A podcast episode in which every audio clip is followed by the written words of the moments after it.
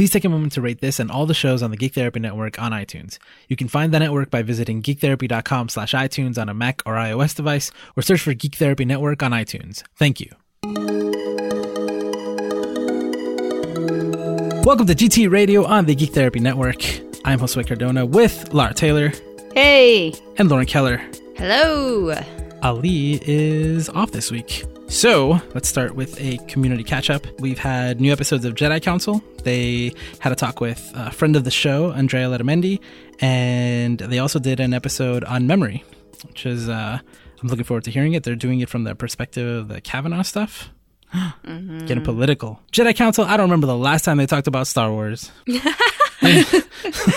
now they're talking about Supreme Court nominees. Yeah, yeah, whatever. I don't know. Maybe they should change their name. I'll have a talk with them. um, Goblin Lore has uh, new episodes. They've been killing it lately with uh, with new guests. Definitely check them out if you have not listened to them. Uh, over on the Discord, we have a brand new food channel because because the community demanded it. Like It, it's, they were like chanting food, Yeah. food, food. it was yeah like they gave me an ultimatum it was like you either make a food channel or we, we're just going to talk about food everywhere it was it was uh it was scary I But we found have a food channel myself having to avoid that channel before I eat since I'm doing that intermittent fasting. Mm. Oh, before yeah. one o'clock. Nope, Yeah. no food pictures.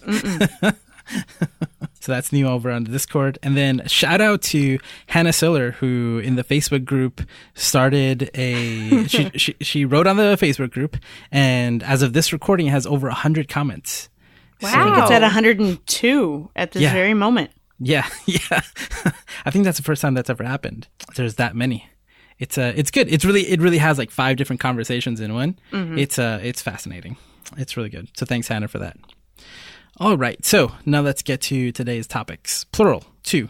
Um, real quick, I want to touch on Heroes in Crisis, which is a new DC Comics event that just launched.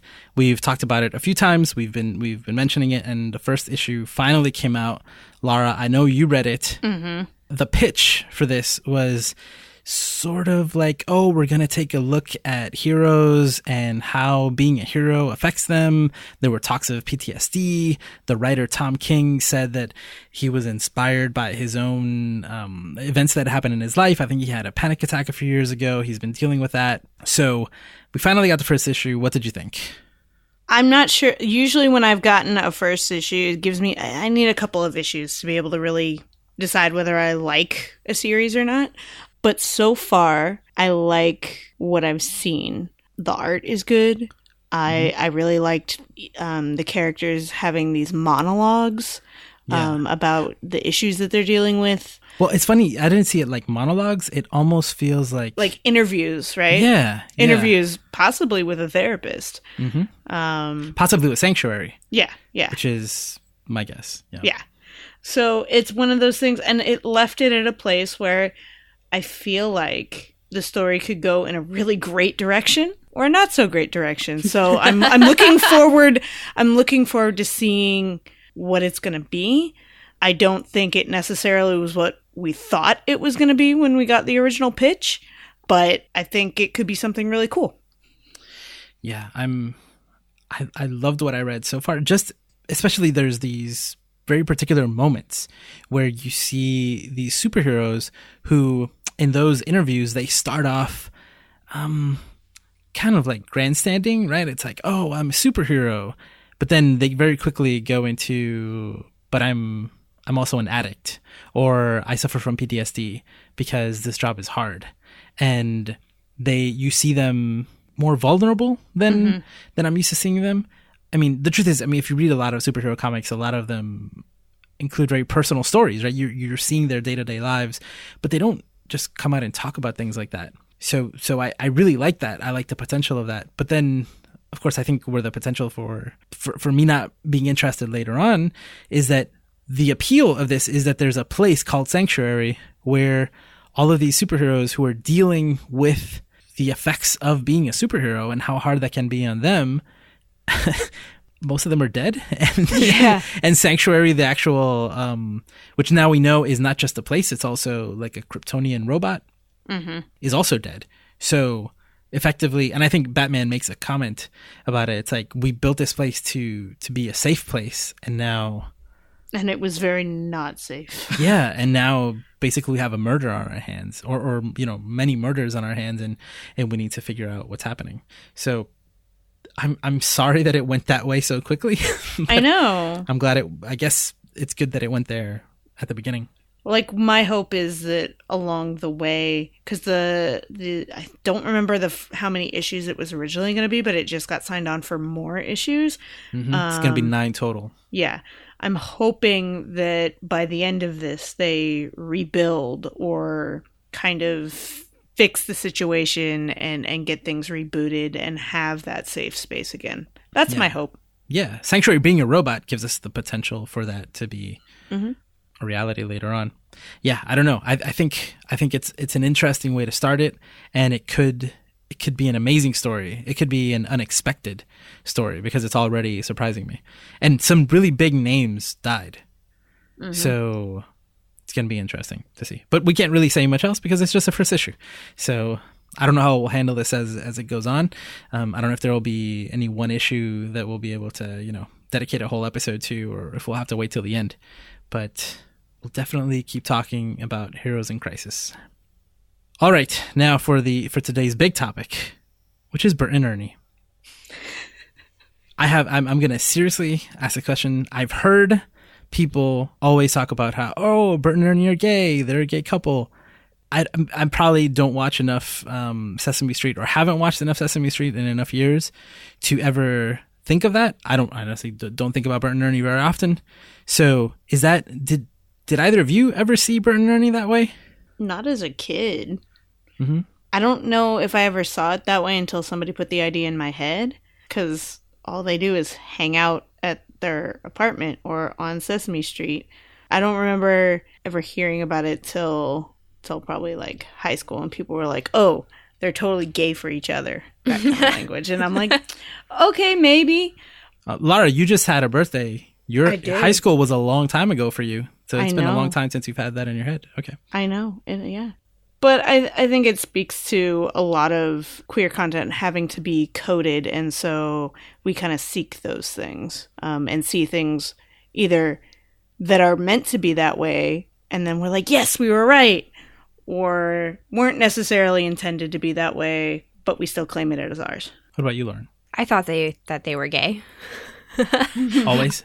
I okay, so I don't know that if you had asked me when I was like a little kid watching the show, if I would have had the language to describe it that way. But my um, grandfather's older sister, um, so my great aunt, no grand aunt, my grand aunt, my grand aunt.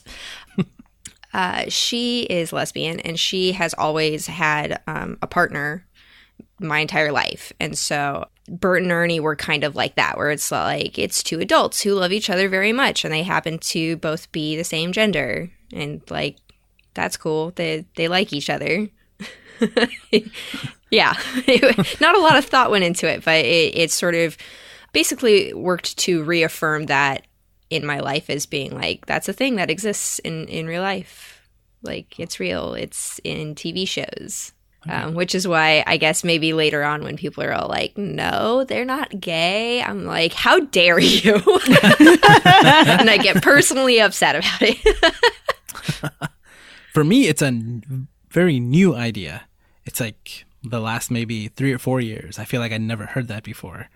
And then I always thought like, oh yeah, I could see it. But um, but I never expected to get a an answer. And so, of course, what we're talking about is that the writer who cr- basically created the characters and, or at least wrote them at the beginning, he says, uh, and I'm, I'm going to quote him here. It's he says, "I always felt that without a huge agenda, when I was writing Bert and Ernie, they were gay. I didn't have any other way to contextualize them." And then he goes on to talk about how um, the characters were basically based on him and his partner's relationship at the time, and this is this is decades ago. So in in from the moment that the create that the characters were created, he saw them basically. I mean, I think it's very similar to what you just said, Lauren. It's like, oh yeah, like this relationship is like a, another relationship that I see in my real life, and he based it on a real relationship. I think it only took uh, Sesame Street a couple hours, maybe a day, to to come back with a with a response. And they said Bert and Ernie were created to teach preschoolers that people can be good friends with those who are very different from themselves. Even though they are identified as male characters and possess many human traits and characteristics, as most Sesame characters do, they remain puppets and do not have a sexual orientation. Um, I'll add one more quote to this, which is from Frank Oz, who does the voice of many characters, not only on Sesame Street, but he's the voice of Yoda, etc. Uh, he says, It seems Mr. Mark Saltzman was asked if Bert and Ernie are gay. It's fine that he feels they are. They are not, of course. But why that question? Does it really matter? Why the need to define people as only gay? There's so much more to human beings than just straightness or gayness. So I'm putting all that out there to like uh, unpack, and I'm I'm curious what your reactions were to to kind of those two days of people going back and forth. Uh, well, I'm going to say that Frank Oz's uh, response was pretty bullshit. It's uh, fine and all to be all like, oh, people are complex and they're not just one aspect of their identity, except so many people I- experience homophobia where their lives are directly impacted because of that identity. And it's just further reinforcing that, that power, the power status quo where it's like, oh, you're not allowed to be gay in public. You're not allowed to talk about being gay. You're not allowed to own that as a main factor of your identity because then it's just sex and and not a complex aspect of a whole lived experience. Ooh, I'm sorry, I'm fired up. I'm all She's ready to go. I've got I've got my Ready. my punchers logged on right now. I mean, I think it's a pretty standard reaction that you're going to get from a company that deals with children's content, and it's bullshit. But it speaks to is it the writer's choice to make them gay? Is it the company's choice to make them gay? Is it the viewer's choice to make them gay? I think for whoever thinks they're gay, they're gay. Yeah, I, I like that point because Bert and Ernie, I can't interview them. I can't ask them myself. You can't be like, "Are you are you gay? yeah, yeah, exactly. Are you in a Uh, relationship with each other?" Yeah. and so Sesame Street saying, well, specifically, uh, Frank Oz saying they are not, of course. T- Duh, they're obviously not gay. But it's like, Obviously straight, which is Yeah. like, mm, what are you saying then? exactly. But then he says that in response to the creator of the characters and the person who wrote them. They are representations of a gay man and his partner and their relationship. I don't like Lara, like you said, who who decides? I gotta say, I'm thinking the writer decided a long time ago from day one, and, and I don't understand why people are arguing uh, that. Yeah. and and obviously, for many many years, people have seen what the writer intended, what he was trying to represent, and if some people didn't see it, that's fine too, right? like uh, like Frank Oz's whole, and he, he this was a tweet from from him, and the whole thing is just weird. I mean, and I, and I bring him up because he's like a big name, but it's also representative of probably different opinions. But why is he saying like, oh, why do people have to only be gay? Like that's that's not the point. Like nobody's. I think nobody is arguing the fact that they live together, that they are good friends. that they hang out, right? Like they can they can be all the things that we thought before. They can be best friends, but they can also be a couple. I don't understand even where his question is is coming from. Why why those comments? It's, I mean, it's assumed heteronormativity, right? It's, uh, you know, all characters are straight, cis, white men, unless explicitly otherwise stated. And even sometimes then it's like, well, I don't really feel comfortable with that, so I'm going to still say that they're straight. And it's really frustrating. Um, I mean, especially when it's paired with that that dismissiveness of like, oh, like why why would you want to limit yourself by just like just being gay? Yeah. So from some of the comments that you've both made, I get the feeling that this is not the first time you've seen something like this happen. No. No, Obviously. obviously. I think when we a few months ago we talked about queer content for kids, mm-hmm. and obviously this is such a an opportunity to be progressive, which they obviously are are are not taking. But it's the fact that like yeah we've we've always had these these characters who are and I mean Sesame Street in general, right? We love, we want them in our homes, we we want our kids to to spend time with them, and and then now we have more representation, but it's it's immediately taken away, right? Because it was it was like a roller coaster day. Like there was like validation, and then and then that was taken away. So do you do you have any other examples of something like this that happened that were specifically like even similar to this or at this level? I mean, the example I came up with and brought up when we were chatting in Slack was um, kind of the opposite. When the J.J. Abrams Star Trek movies were made, Sulu was written as gay. Like he's got a, a partner and they have a child. And George Takei who played Sulu in the original uh, uh, series, said that he never played him as gay. He was a straight man. And George Takei being gay himself, I thought that was a very interesting distinction to make. I don't remember if I read anything later about why he made that comment or any of the more detail about that, but I do remember finding it very interesting that that he tried to take that like he disagreed with them making Sulu gay. I remember that being very confusing too, and very mm-hmm. similar to this. You're right. It's like, well, we're we're telling you this this character is gay, and and they're actually and we're showing, showing you. you. Yeah, yeah, it's not implied; it's there. exactly. like there's a scene. yeah, it kind of reminds me of of the Iceman comic, mm-hmm. in that which have, just started up again.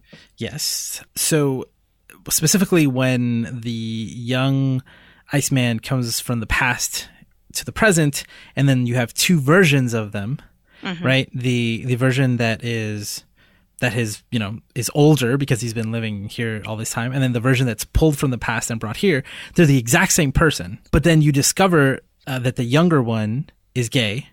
And then it's like oh then that means the older one is gay. Yeah yeah. It's like a split timeline it, it, this isn't even like a parallel universe, right? But it's something that it didn't like. It would have been weird if if they if they decided, well, well, no, well, the future version isn't gay, right? I mean, the way they handle that was like, oh yeah, like he's he's gay. We're bringing this up now that he's younger, and what you see is the effect that it had on him to be able to to talk about that from a younger age than when he was older. So it was like. I don't know. It was also very, I'm assuming it was confusing for people, but I love the way that it handled it there in which it was like, look at look at what we're doing. We're kind of we're changing things, but we're not. We're telling you this is this is just the way it is. Like it would be weird if later on Marvel like s- somehow retcon that. Like I don't think they can. They they literally like did it at two ends of his timeline, so it's not something you could retcon and have somebody say no afterwards. And it's great to read the comics and see their interactions with each other. Yeah. Um, so it's yeah. I don't think they're they could try to do something like bring in another Iceman from another universe or something, but I think that is pretty similar. He previously, quote unquote, wasn't gay, but now we know he always was. Yeah. Hmm. So I don't think Sesame Street has said anything. This was last week, I believe, when these comments came out. I don't think they've said anything else. I had trouble finding the statement that they had posted on Twitter. I believe they took it down. I don't know hmm. why, the original version. So I don't know what else is going on, but have either of you heard anything else going on or have any indication to what's going to happen in the future, if anything at all? I haven't heard anything. I haven't heard anything either, no. So do you think this is going to change anything? No. I mean, honestly, I hope that it doesn't. I hope that I mean, best case, I, I kind of hope that Sesame Street is like, okay, you guys are right, they're gay, but we're just not going to talk about it because that's you know not the the point of the conversation we're trying to have through our children's show. But leave them and their relationship the way it has always been, and mm-hmm. and let it continue to be a loving example of two, you know, male puppets who live together and like baths, like that's awesome. And sing about rubber duckies. Yeah. He's the one. He makes bath time so much fun. so Sesame Street in general has been, I think, in many ways progressive and big on representation. Definitely. With its with its mm-hmm. human characters. Has there ever been like lots of small children have two moms or two dads? This is something that is not uncommon. So is that something that either of you are aware of that is that is shown up on the TV show? Is this something that's ever talked about on Sesame Street? I mean, I'm not a regular Sesame Street viewer anymore, so I can't say what they've talked about recently. That's You why you're on this episode behind. this week. Yeah, I'm but I sorry. feel, I'm yeah, I'm not that much younger than you. Uh, uh, but I feel like they've definitely had like they, they had they've they've got to have had like lesbian parents on at some point, right? Gay parents. on, like, I want to think mm-hmm. yes. I want I want to believe yes, and if I'm wrong, please no one tell me. So I'm, I, I want to believe that the answer is yes. That's why. That's why I asked the question that way. So maybe they're just drawing the line at the puppets. We can talk about gay relationships. We can show them, but as as long as it's not the puppets, maybe maybe it's a brand thing. I don't know. I don't That's know. if they had if they had some like lesbian moms on that show. If it's a big if. There's like three thousand episodes. It's it's got to have happened at some point. Maybe we're just we're just gonna we're just gonna say that it happened. Assume that it happened. it makes me feel better. yeah, yeah. which, which again, which would just make it strange to draw the line at the puppet thing. Yeah. Yeah. I mean, of course, then you said best case scenario. Worst case scenario would be that like Bert and Ernie are off the show, you know, or they or they separate them and suddenly they don't live together or something like that, just to like really make a point. I hope that doesn't happen. That would be pretty gross. Yeah, yeah. Oh, oh, oh. Google Google is is good. Google is good. So, only last year on an episode called Father's Day, Elmo's World on Sesame Street explored uh, the holiday and showed a boy with two dads See, I, I knew it had to have happened. last year. Yeah, yeah. better late than never. cry, cry, cry. So yeah, so it, it- there, there has been some representation. I mean, it is possible that they just took them by surprise. I'm guessing, right? It's like, whoa, this came out of nowhere. I mean, I'm also surprised that they, or m- maybe it's the other way around. Maybe they've had that statement ready to go for 30 years. right? Waiting for the shoe to drop. Yeah, They're yeah, like, yeah. when, when will they notice? yeah, exactly. when will they discover our secret gaze? yeah. God. And then they realize, like, oh, that memo we wrote up in the 90s uh, doesn't work as well today. So maybe we should rethink our reaction. Ooh. Is there anything else either of you want to say about this? I have it's not it's not like the the same kind of like ungaying, but uh, a, a similar example of the relationship between um, author and text and fans um, is uh, J.K. Rowling uh, adding in a bunch of diversity post having written a seven book series, and it's. Pretty lame, if I do say so. So, so, so, uh, please explain this. You mean like a, a whole story, like seven books worth, characters that were it, not once was it mentioned that that So, they were yeah, gay, and then there's like a side story. Yeah, something like after after all of the books came out, J.K. Rowling says Dumbledore was gay all along.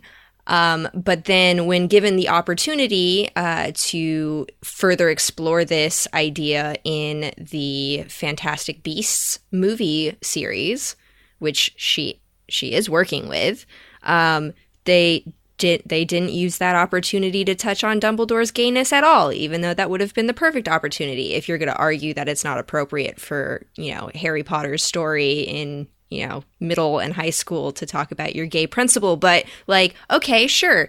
And then J.K. Rowling also. Uh, had a real fun dive down. Um, well, I didn't say Hermione, w- you know, was white. She could be black. But then, given the actual text, if Hermione was black, J.K. Rowling is kind of racist because Hermione like uh, reduced her her teeth size and her hair bushiness and um, other things that if she were black might be associated with her blackness and reduced those as a way to quote become like cuter. It's yeah. And, and then she she like handpicked the the actors. So emma watson is very not super black. not black. I mean she's brilliant but but but she's yeah no I, I mean I, i've still got a big old crush on emma watson. That i've not grown out of that one yet but um like yeah definitely a white woman.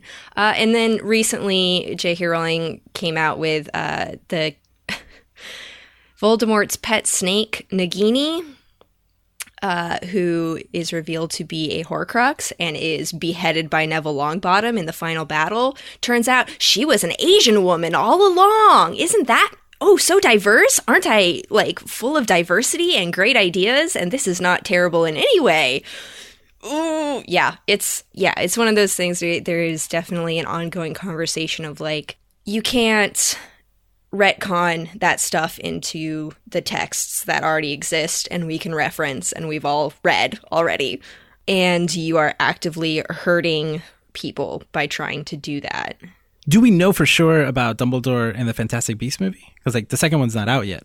Uh, from my understanding, people ha- who are working on that film have come out and said, like, no, there's not going to be, there's not going to be anything. Has she made a comment about that? I'm just, I'm just curious. Uh, I don't know if she has specifically re- responded to anything about that. She's uh, pretty great at avoiding responding to negative questions about her terrible ideas. well, she has after this movie, she has three more opportunities to to do better or make it worse. Mm-hmm. Well, it, I mean, yeah, it's just it's I I don't have any hope left for it at this point because Johnny Depp is still working on those films and yeah, it's it's just a big bag of gross. You've just given an example, Lauren, of like a, a bad way to handle this. Do you see any good way to I don't want to say fix, but to, I guess to handle what's happening with Bert and Ernie and maybe maybe other characters who we see a certain way because I mean this is something that that um, Lara and I in particular have talked about for years now, which is like it doesn't it doesn't matter um, how the character is written or what the artist's intention is. What really matters is how people interpret it. So it doesn't matter how many times Sesame Street or Frank Oz or anybody else says, you know, they're not gay. If if they're gay to you, they're gay to you. You said that at the beginning. Mm-hmm. I think in general, these characters we can relate to them, um, we can identify with them, or they can remind us of other people, and it doesn't really matter. So, so in the grand scheme of things, do you do you think this matters? What's what's happening with with Bert and Ernie right now? Huh. Um.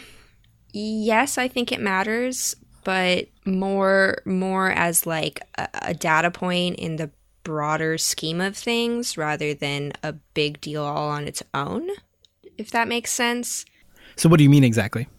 Uh, like I think I think it's important to have this this discourse. I think it's important to talk about the relationship between creators and uh, people who play characters and people who see themselves in characters, whether that's supported textually or completely from from the viewer themselves. I, I think it's important to have those conversations, but I don't I don't think that Bert and Ernie are like the the be all end all of this conversation. I think this is an ongoing conversation that we're going to be having for the next couple of decades about representation and diversity in in media and the content we consume and instead of focusing so much on the people who are trying to argue for or against uh, diverse representation our time is maybe perhaps better spent finding actually diverse works that already exist that are created by you know people of color and and queer content and all that stuff where the representation is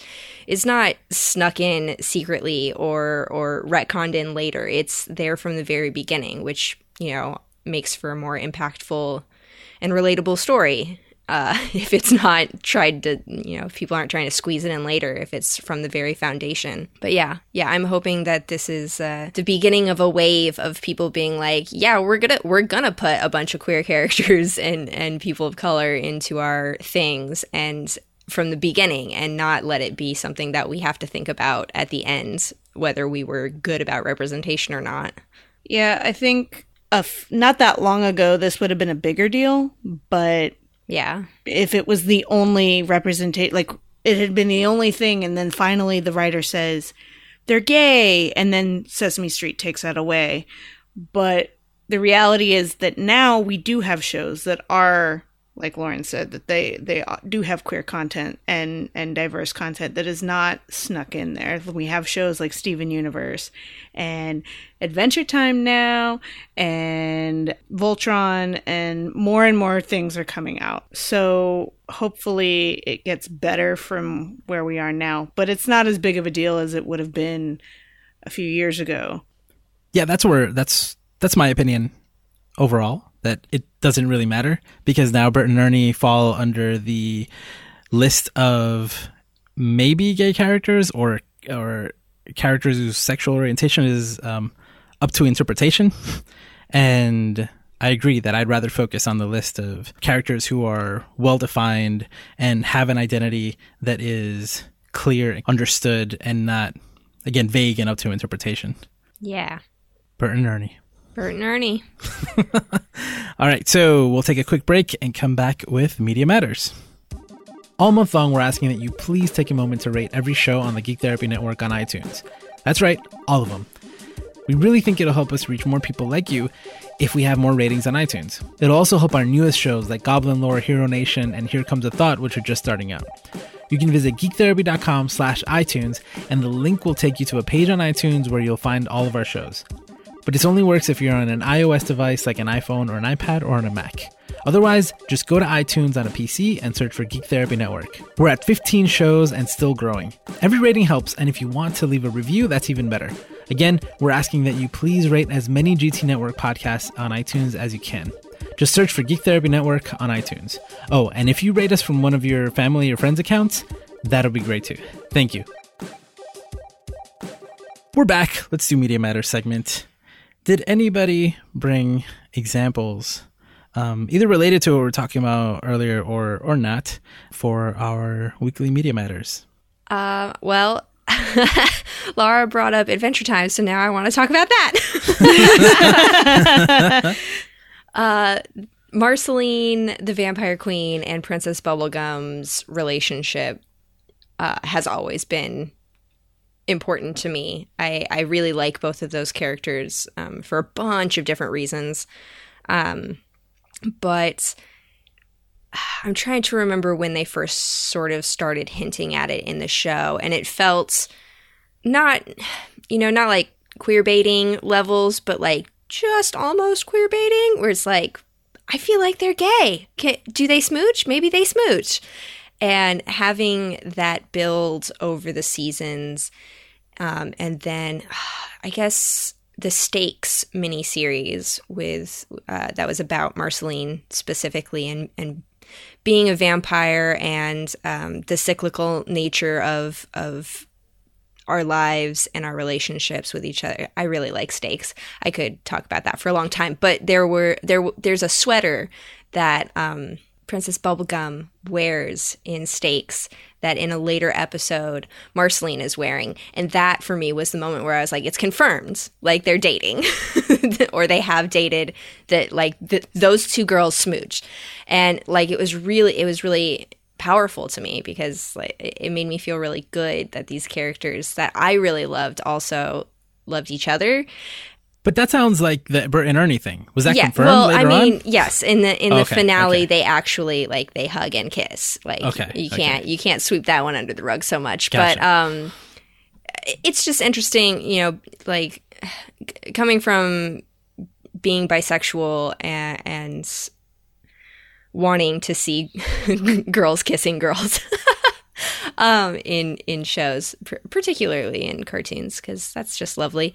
But um, it, it, was it was a big moment for me um, that build up, and I, I didn't necessarily expect the the payoff in the finale, but it was great and it was beautiful and totally worth it, and uh, not subtextual, not ar- arguable now. Ha ha ha! Deal with that, straights. I think I think I felt the same way with Legend of Korra.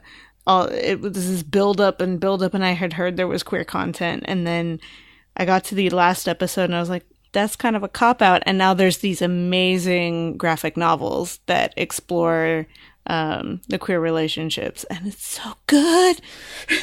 Lots of smoochies.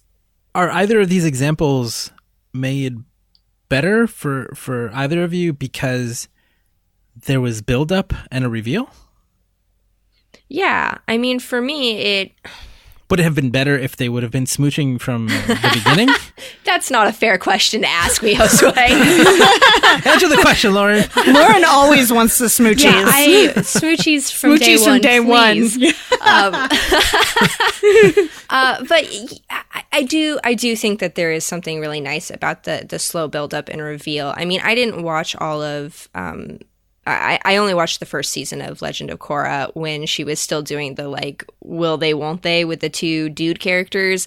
And that mm-hmm. honestly I stopped watching at that point because I was like I'm bored. I don't I don't want to watch this like which boy will she choose and Which which, is one so funny because it like right when you pick Yeah. when you draw left, that's where it stopped. Yep. Like Oops. you watched the bad part. yeah, I gotta go back and, and actually I want to watch all of the the Airbenders stuff. But um, anyways, uh, I, I like this is this is complicated because my my anger towards Frank Oz is like, oh, you know, being gay is not the most important part of your identity. It's not the only p- part of your identity. You know, you you are so much more than that. It is really diminishing coming from him, but in actual characters, I do like to see that they are real characters with their own motivations and history mm-hmm. and experiences and things that they care about and things that they don't care about and they're queer. Like it, it, it, yeah. Like I said, it's it's complicated. It's it feels more organic when it is revealed over time because it's like real life. You don't just meet a person and they're like, "Hi, I'm Lauren and I'm bisexual and polyamorous and uh, this is what my genitals look like." What you don't do that? You don't do that? I do I mean, that. you know, sometimes, but not like not like every day. Just in like professional settings. Um, Job interviews particularly. yeah, particularly job. No, but um, yeah, it, it feels more relatable where it's like you you get to know somebody and then it's like you find out different aspects of their identity as part of you know learning about them as people, and it's not just one aspect d- defines who they are, but also gay representation is really really important to me. So yeah i don't know. I'm, I'm conflicted. I liked the way that they did it in well okay. I liked the payoff with adventure time sometimes it was a little frustrating where i was like just you know it's like they're almost holding hands and i'm like screaming at my tv just hold hands already uh, stuff like that but yeah yeah it, it's complicated it probably is very dependent on like the story of the show also or film or video game or whatever Yeah, if the focus isn't necessarily on that. Like I think with Legend of Korra it was easier for me. The focus was more on like save the world, these big bigger than life events and less on after the first season, less on the romance for her at least. So you kind of get to watch her develop and come into her own and then have this amazing relationship. So good. we talked about the kind of the presumption of straightness earlier, right? Mm-hmm. Like, oh, like that's the default. So then you have to be, I I don't know, like uh, hearing Lauren say that there was a reveal or like a build up. Is it is it related to that also? Like, is it is it because of the assumption that every cartoon character is straight, and then the reveal is that they weren't? Te- I mean, technically, uh, Princess Bubblegum is bisexual because she has confirmed had boyfriends before. I was going to say the same thing about Korra. Yeah. Y- people assume, oh, she's gay now. Well, no, you don't know that. You don't know how she feels about her past relationships and men now. So, Yeah. Yeah, I mean, we could definitely get like real deep into uh, bi erasure in general, but um, I don't. I don't want to do that emotional labor right now. I would rather and not. you, you shouldn't have to either. Uh, yeah, yeah, but um, I, yeah, it's it's You don't have to. It's okay. no, no. I, I she I'm- took the gloves off. Now she's going to put them back on. I'm putting the gloves back. No, uh, it it's something that is is cultural and it's taught to us. Like just just because I'm I'm queer and and cool with that now doesn't mean I don't have that internalized heteronormativity and and weird ideas about how gender works and is supposed to be. Like that stuff is all weird and funky and a product of your environment and it's really complex and hard to untangle from other aspects of of your life and experiences and things that you've seen on TV and stuff like that. It yeah, it's it's a real hairy deal and I don't know that there is like a good way and a bad way to do it so much as there are lots of different ways to have that representation. And, you know, no matter how you do it, some people are going to be upset because they don't see themselves in that. And some people are going to see themselves in it. And it's kind of, yeah, you can't please everybody. But um, just put more girls kissing girls in, and you'll make me happy. And that's all I care about. Lara, what what do you have for Media Matters? So I think this week for me, it's been on my mind. I just watched, and I know I'm late to the game, the series finale of The Fosters. Um, and I've had stronger feelings about that series ending than I have almost any other series, including Buffy. Like, Buffy was hard for me um, when that ended.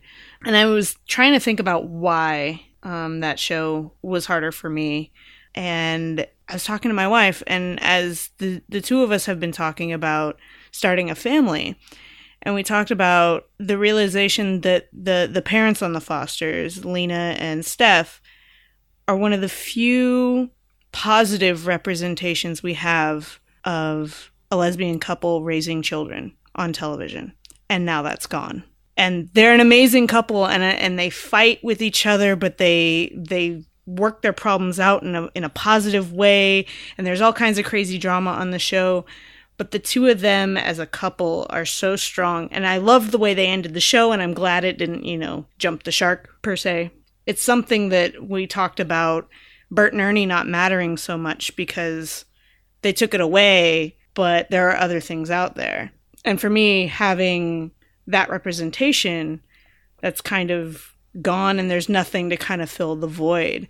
I remember feeling the same way when on Grey's Anatomy, Callie and Arizona split up because they were another representation of a lesbian couple. Well, one of them was bisexual, but two women raising children together and them being gone. There was this moment of of hope at the end of the season, uh, the last season, where Arizona is going to go back to live in New York with with Callie and raise their daughter together. But you don't get to have that on screen. And my friend Jessica sent me uh, a link to um, a group of artists created a comic to because they were missing that scene and that feeling of closure and that feeling of like I wanted this moment of them coming back together and being a family and what it was like. And I think that's the coolest thing, fan fiction at its best. Yeah, fan fiction. Woo, woo. I felt a similar way when Glee ended. Mm-hmm. I, I, thought, man, like there. When has there ever been a group of misfits like this on TV? Freaks and, and geeks, man. Freaks when will we ever? No, like Freaks and Geeks is nothing compared to I know, I know. to Glee. I know. right? And yeah, I was like, what other show is gonna fill fill that void? Yeah. I mean, mm-hmm. So many steps forward, but then that's like, who do you pass the baton to, right? Like, what what is there? I don't know.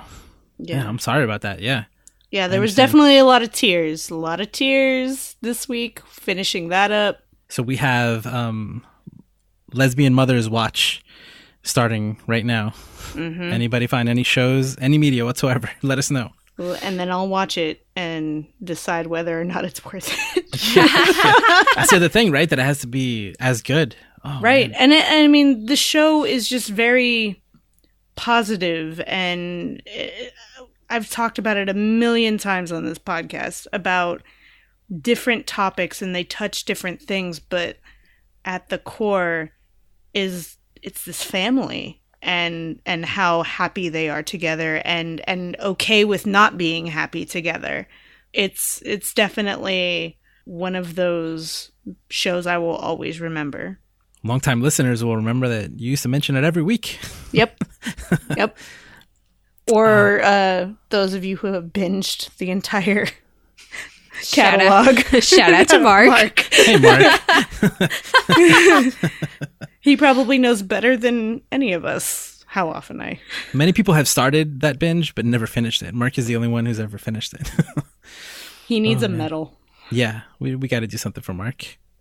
Do you have another example, Lara? No, I think that was all that was Okay. on my mind this week. Okay. Oh, well, I've got uh, two things for this week. One is related to Heroes in Crisis, which um, is uh, Netflix's Iron Fist. Season two just um, started now, and there are a lot of things that I. They're very uh, geek therapy related. I made a couple of library entries. I hadn't done um, a few of those in a while, uh, based on the series. But um, one thing that uh, is is again related to Heroes in Crisis is that the the main character Danny, he is really struggling with kind of the weight of the power that he has, and there he does talk about it in terms of an addiction. Like he he loves the power, but he realizes that it's that it's not healthy for him, and the things that it's doing to him, he he's not coping with it well. And there's this ongoing thread in the in the season about him dealing with that pressure and that power, and at times just not not wanting it. And and I think that that was that was really um, interesting to see. And again, th- there are very clear like there's a character who is dealing with a narcotics addiction, and they get together and they they can relate to each other because of um, how Danny is feeling about his power. And I think I think it was uh, really great and a, different ways of looking at at addiction. And my other example is a story. So this is a family member of mine has a coworker. The story that uh, this uh, family member told me was um, he he works with someone who is a mom and has a 15 year old, and this kid is obsessed with Hello Kitty and like just loves Hello Kitty, is buying Hello Kitty stuff. And the mom is starting to get really concerned, it seems like, from the way I heard the story. And um, he he's going to have a, a his 15th birthday is coming up, and he asks his mom for a Hello Kitty cake for his birthday. And the mom is like concerned because she doesn't know why he likes Hello Kitty. She has like she doesn't think that a boy should like Hello Kitty and but she doesn't know how to have a conversation with him about his um, sexuality, his sexual orientation, his identity or anything like that. So finally, she's like, I, I don't know if this is actually going to happen, but this is what he wants. So she buys him the Hello Kitty cake. He has a birthday with a Hello Kitty cake. And after the birthday, she's really struggling with this. So she finally talks to him. She's like, please tell me what's going on. You don't, you don't talk to me. Why do you like Hello Kitty so much? Like, what are you not telling me? And the boy tells the mom, Mom, I love Hello Kitty because Deadpool loves Hello Kitty. He's a huge Deadpool fan. and, and and and I love Deadpool, so I'm I'm like trying to be more like like Deadpool. And I, I, don't, I don't know what uh, what the mom's reaction was. I, I'm from from the the way I heard the story was relief, but I thought it was just a really good example of like people assuming, a parent assuming, you know, um, a million different things, and a kid like showing love for a character and just going with it and rolling with it. And i don't know. I thought it was a great story about you know assumptions and and the reasons why people like what they like. Um like it doesn't one thing doesn't mean what you think it means i don't know i, I thought that the story was very relevant Definitely. Um, yeah, liking Hello Kitty doesn't necessarily mean you're gay. yeah yeah Yeah. Right, and so now let's do our uh, weekly geek therapy segment where we talk about one thing that this week uh, was therapeutic in the most general sense, which uh, could be that it just uh, made us feel better or helped us get through something uh, that was difficult. Lauren, I've been playing Into the Breach on Switch and then also a game called The Way, which I'm not super far into, but it's it's pretty cool. It's like a little pixel art adventure platformer, I guess. Uh, it's it's a lot of puzzle solving in order to progress, but it's it's pretty cute and I'm enjoying it so far. But uh, yeah, I, I just started up school again, so I'm doing lots of lots of homework. It's been nice to sort of take a break and just play on the Switch a little bit, decompress. nice. Lara, So I had a birthday and we heard. Yeah, yeah, I had a birthday and it was a lot of fun. Um got to go on a Harry Potter pub crawl and just being around people that love Harry Potter and walking down the street and having someone high five me and be like Hufflepuff. It was the greatest thing. Um, people wanting to take selfies because oh, we're in the same house. Let's take selfies. It was great. And then the next day, I got to play board games with my friends, which game night is always, always a good experience. Um, and I even got my sister in on some of the games, which was a feat. Um, so that was fun and definitely made me feel a whole lot better about the world in general right now. Yeah, this has been a rough week. I, I was originally going to say the week has been so hard that I didn't have a geek therapy. and I wish I did. And I was going to leave it at that. But then uh, I, I realized uh, as we're preparing for October, this uh, we're, we're gonna do uh, we're gonna do uh, a couple horror episodes on GT Radio and on Headshots and on any any show I can I can get on. Um, I've been really trying to go outside of my comfort zone. And the truth is, as as Lauren and I have been discussing this, uh, I realize that I've watched tons of horror and I like a lot of horror stuff. But I'm going like I'm like I'm going uh, deeper deeper into it, and I'm having a lot of fun moving uh, outside of my of my comfort zone. Let's just put it at that. so so that includes like I've been I've looked at all the movies I have uh, and i and I sorted them by by genre and and I was like oh look I have a couple horror movies and um and I've been watching American Horror Story and I've got some games queued up. So that has actually been really really fun. I think that real life has been actually horrific uh, lately uh, to the so point some, where like so some scarier, scary stuff is helpful. I don't know. I think we'll talk a lot about that um, later Yeah. on, like Yeah. what I'm actually afraid of and what I actually think is horror compared to what the movies tell me that is is horror. Mm-hmm. I've had nightmares this week, and they're not related to any of the content I'm consuming. Hmm. So yeah, so I'm I'm I'm enjoying geeking out on horror stuff, which is something that I I never really do, especially not intentionally. It's more like oh, like you want to watch a scary movie? Sure, I'll I'll do that, but never like something that I've pushed forward. So I'm I am enjoying that. Thanks, Lauren. Yay! I'm so happy to hear that. All right, does anybody have something to plug this week that they're working on? Secret Project is still secret, but there's, There's more of it. There's for- forward movement on it, so it might not be secret for very much longer. Ooh, so excited. Lara? My usual plug, Extra Life. It's a 24 hour gaming marathon to benefit children's hospitals across not just the country, but in other countries as well. I Really? Yeah, uh, Canada, and I can't remember what other ones joined up this year. Um, you basically sign up. You can either fundraise for your, ask your family and friends uh, to come give you money uh, so you can play games for 24 hours, uh, or you can donate to one of us on our team, Rare Candy. Josue and I and Lauren are on the team. yeah. Yay! Zach from our stream team just joined Yeah. the team too. Yep. Yeah. He's so excited by the way. We're playing we're, we're we're discussing what are we to what are we going to stream for 24 hours. Very exciting. He's yeah, I That's know he's really pumped about it. Yeah. yeah, yeah. It's it's such fun to get together with friends too. Even if you can't like if you get together on a stream or or play long distance, but um, it's definitely an experience to be playing for 24 hours. It, Oh, yeah. it gets really hard Mhm. uh, around like hour 16, 17. So if you would like to join the team or if you would like to donate, check us out at uh, what is it, geektherapy.com slash extra life. And that is it for this week's episode of GT Radio. You can always find more Geek Therapy at geektherapy.com. Definitely check us out on Twitter at Geek Therapy. Individually, where Lara is at Geek Therapist, Lauren is at Chicken Dinosaur, Ali is at Ali Mattu, I am at Josue Cardona. Remember to geek out and do good, and we'll be back in two weeks. You've just listened to GT Radio on the Geek Therapy Podcast Network. For more about Geek Therapy and all of our podcasts, visit geektherapy.com. And for extra content, including our monthly book club and other perks, consider becoming a member of Geek Therapy on Patreon for as little as $1 a month at patreon.com slash geektherapy.